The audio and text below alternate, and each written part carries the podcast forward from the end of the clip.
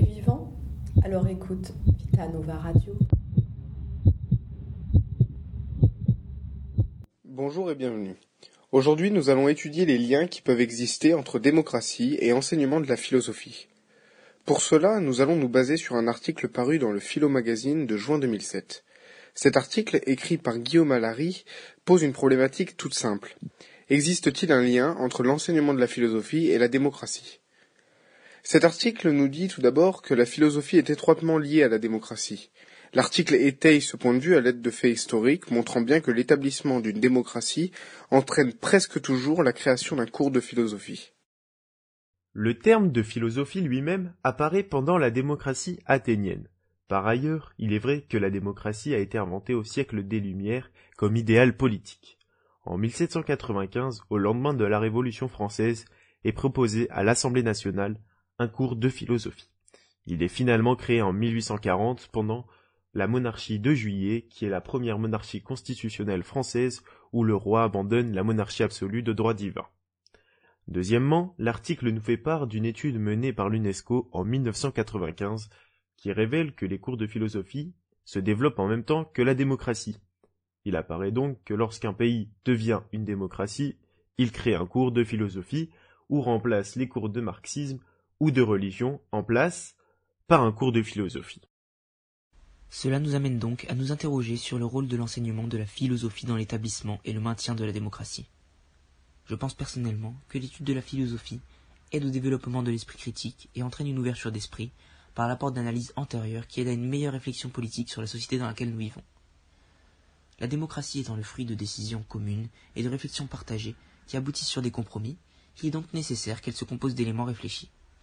D'autre part, peut-il exister un enseignement de la philosophie dans un régime autoritaire? La réponse est non, bien entendu, puisque le régime autoritaire, par définition, pousse à la pensée unique et à l'étroitesse d'esprit. Il ne peut donc exister de réelle philosophie dans un régime de ce type, si ce n'est une philosophie prenant parti, car ne peut-on pas qualifier les réflexions bibliques de philosophiques? En résumé, nous pouvons dire que l'enseignement de la philosophie est étroitement lié à l'exercice de la démocratie. Il serait alors intéressant de se demander si, en réalité, c'est la démocratie qui amène les cours de philosophie, ou si ce sont les cours de philosophie officieux qui amènent la démocratie.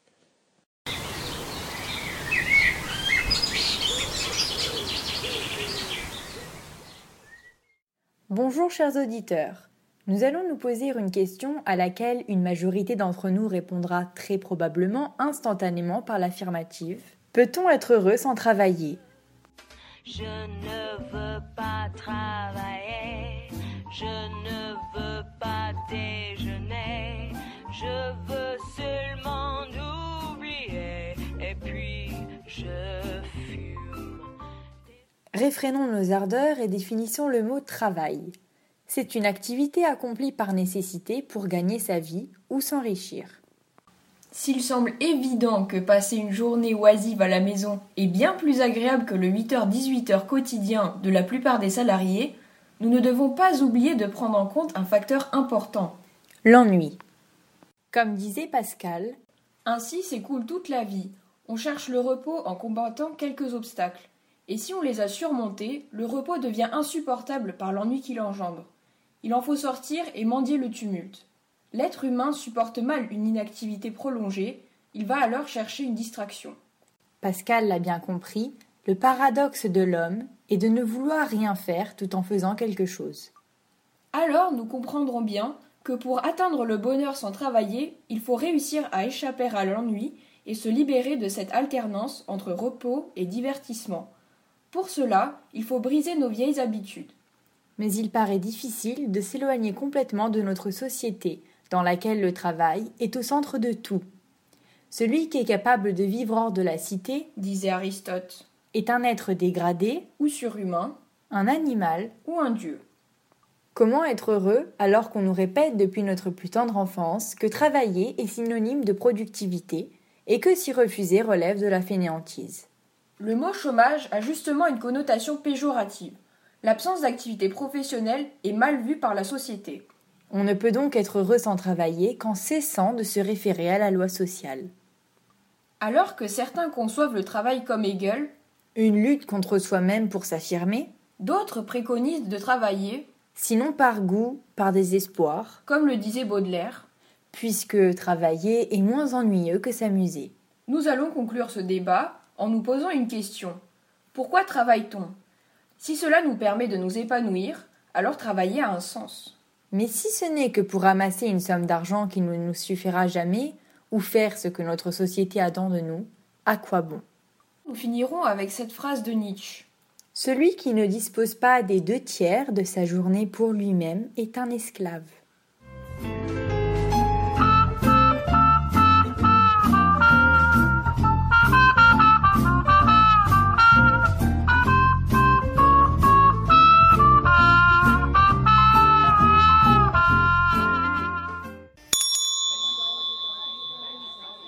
Un frappuccino, s'il vous plaît.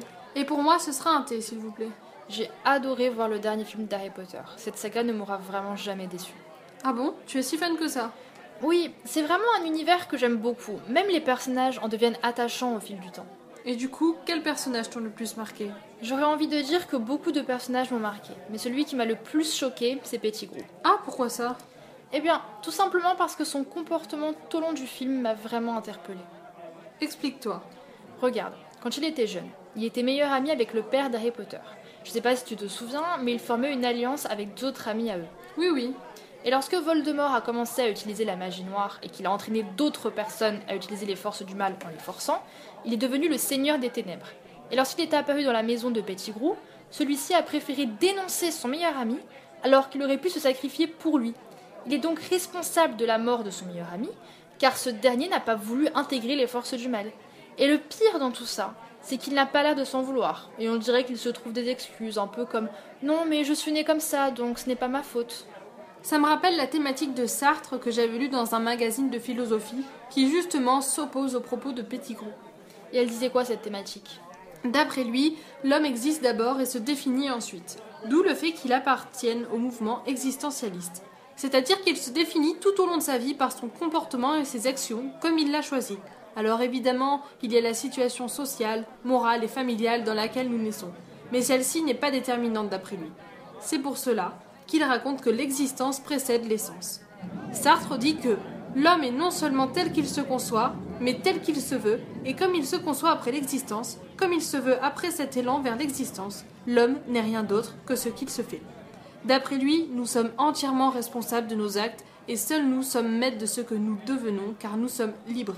Cette liberté n'est évidemment pas le fait de faire tout ce que nous voulons, mais d'avoir le choix de ce que nous devenons. D'ailleurs, Sartre rappelle salaud toute personne se trouvant des excuses par paresse ou par lâcheté. Bref, pour Sartre, l'homme doit s'engager dans son existence. Ah oui, donc en gros, ça contredit complètement tout ce que pense Pettigrew. Du coup, si j'ai bien compris, on peut aussi le définir comme salaud sartrien. Oui, effectivement. Mais tu sais, cette histoire me rappelle quand même beaucoup la situation de l'ancienne directrice du lycée Calmette à Nice. Ah bon? Pourquoi?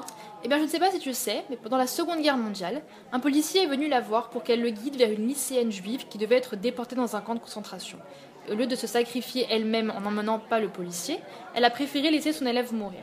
C'est exactement ce qui se passe entre Pettigrew et Voldemort lorsque Pettigrew dénonce son ami alors qu'il aurait pu le sauver. Il dit qu'il est né comme ça et qu'il a toujours été lâche. Mais si on suit les propos de Sartre, le courage n'est pas une qualité innée, donc Pettigrew aurait pu défendre son ami. Oui, c'est vrai. Bonjour madame. Bonjour. Je travaille pour euh, Philo Magazine Mhm. euh, et j'ai pour euh, mission d'interviewer les Français sur le magazine de septembre 2017 D'accord. à propos d'un témoignage d'un militant de l'association pour la taxation des transactions financières et pour l'action citoyenne. Alors, c'est un militant qui vole des chaises dans des banques accusé de fraude fiscale, mais il les rend s'il y a remboursement et fermeture de filiales illégales. Il est d'avis que la légitimité de ces actions est au-dessus de la légalité. En revanche, il reconnaît la légitimité des institutions et n'est absolument pas contre. Mhm. Donc, qu'en pensez-vous? Et sur la question de l'extra-légalité, est-elle légitime d'après vous Qu'entend-on par ce terme réellement Écoutez, je pense qu'on peut justifier l'action de ces militants par la notion de désobéissance civile, c'est-à-dire que c'est un acte purement pacifique, désintéressé, c'est un acte citoyen qui fait pour l'intérêt général. Je pense qu'on peut y attribuer une certaine notion de moralité et non pas de délinquance. Ils ne font pas ça dans le but de dégradation. Et puis, les militants sont majeurs, ils savent ce qu'ils encourent. Et j'imagine qu'ils n'interviennent qu'en dernier recours. C'est une sorte d'action ultime, une fin à leur but. Et comme vous l'avez très bien dit, ils ne contestent pas la légitimité des institutions en elles-mêmes. C'est un acte purement pacifique afin d'affirmer leurs idées. D'après vous, quelle est ou quelle devrait être la position de la légitimité par rapport à la légalité?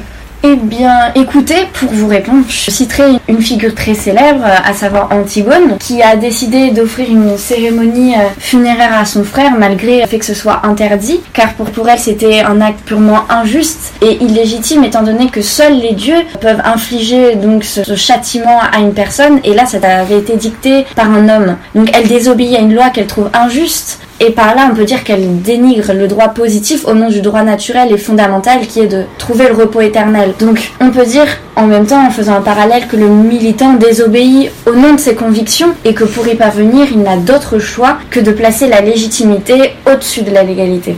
Très bien. Et hum, dans cet article, il y avait une opinion euh, d'un certain Yves Michaud qui euh, s'opposait à ces actes. Il trouve que c'est ridicule. Il le qualifie d'engagement en terrain démilitarisé. Cet acte est fait selon lui pour de simples intentions généreuses. Il trouve ça inutile dans une démocratie, car dans une démocratie, on a le droit d'être entendu, le droit de, de liberté, et pour lui, c'est comme déclarer la guerre sans hostilité. Donc, d'après vous, quelle serait la limite entre la légalité et l'illégalité?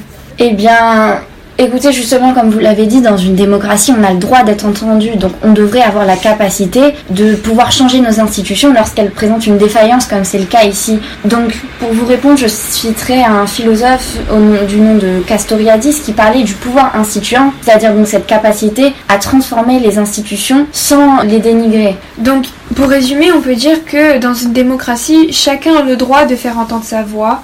Ici, le militant emploie la désobéissance civile, un moyen pacifique de participer à l'évolution positive et constante de la société. Bien écoutez, merci beaucoup de m'avoir accordé ces quelques minutes. Bon après-midi. Bon après-midi, au revoir. Au revoir.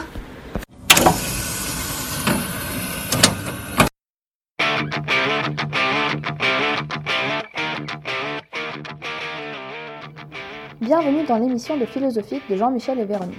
Aujourd'hui, nous allons aborder le thème du métal. Le métal est un style de musique extrême qui consiste en la transgression des limites de la société afin de proposer une image en adéquation avec le son.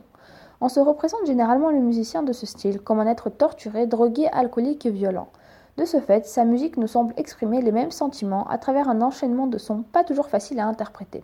Il se pose donc la question de savoir si l'on peut vraiment parler de philosophie dans le métal. Si oui, à quel niveau? Où retrouve-t-on un aspect philosophique dans les paroles parfois incompréhensibles et comment l'expliciter? Pour répondre à ces diverses questions, nous nous intéressons à un article de Philo Magazine d'octobre 2017 sous l'intitulé Hellfest, la douceur du métal. À l'aide de cet article, nous allons, Jean-Michel et moi, débattre de ce sujet. On retrouve dans cet article une mise en valeur d'une ambiance fraternelle, contrairement à un aspect gore attendu d'un tel style.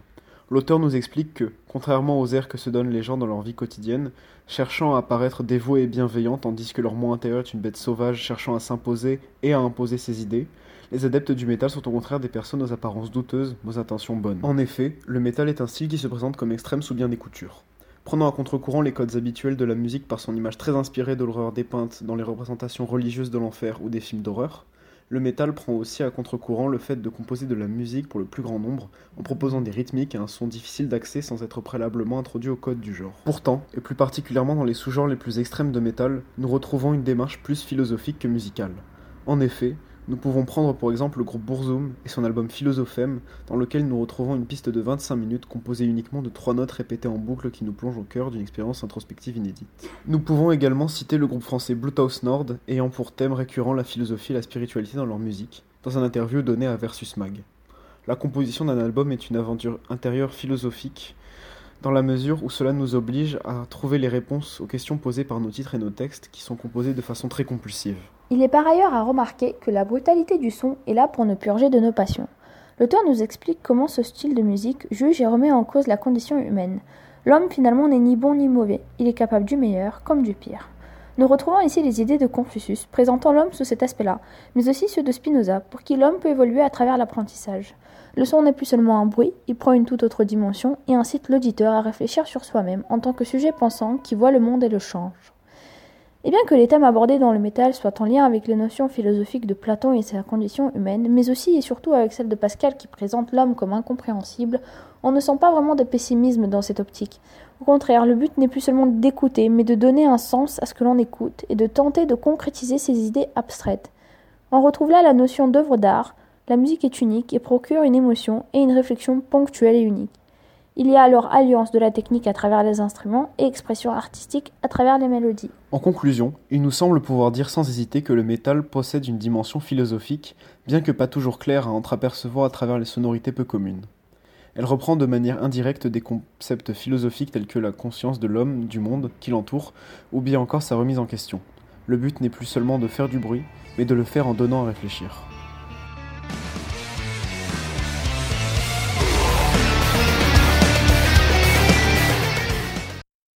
Croyez-vous en Dieu?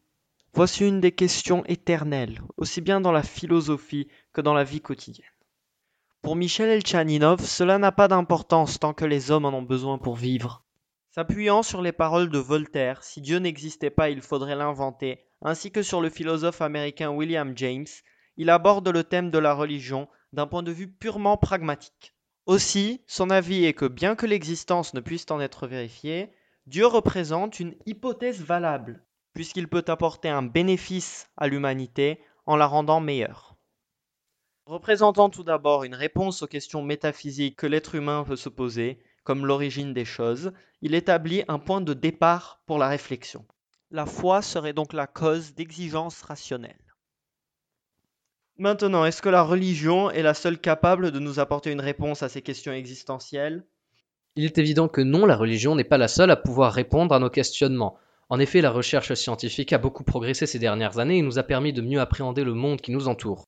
De même, la réflexion philosophique développée depuis la Grèce antique vise à appréhender notre univers d'une manière logique et rationnelle. Cependant, il n'en reste pas moins que ces raisonnements impliquent toujours un certain degré de foi, et les réponses qu'ils apportent ne font que déplacer les problèmes sans nous offrir une explication catégorique ni un but pour notre existence. Dans un second temps, l'existence d'un être supérieur permet de justifier l'instauration de lois éthiques inviolables assurant de bonnes conditions de vie en société. Dieu apparaît aussi comme l'interlocuteur idéal des hommes. Dans les diverses situations qu'ils traversent, ils peuvent lui confier doutes et espoirs. Une telle utilisation de la religion n'est-elle pas un moyen de nier le vrai réel au nom de fausses réalités, comme l'affirme Nietzsche? Il est évident que la religion étale aux yeux de tous un florilège de promesses merveilleuses dont les êtres faibles usent comme d'un refuge face à une réalité qu'ils refusent d'affronter telle qu'elle leur apparaît. L'auteur met en garde contre ce danger et souligne qu'elle se doit d'être un outil permettant de surmonter les difficultés avec courage et non de les éviter. Mais revenons un instant sur le terme outil et demandons-nous si la mise de la religion au profit de notre bien-être telle qu'elle est envisagée tout au long de l'article n'est pas une négation de son essence même. Car en effet, du point de vue du croyant, la religion n'est pas perçue comme un outil, mais comme une vérité absolue, constituant la quintessence de la vie et lui donnant un sens, un but suprême. La religion n'est pas une vérité suprême. En effet, elle s'appuie sur des théories erronées qui ne sont même pas étayées par des preuves concrètes.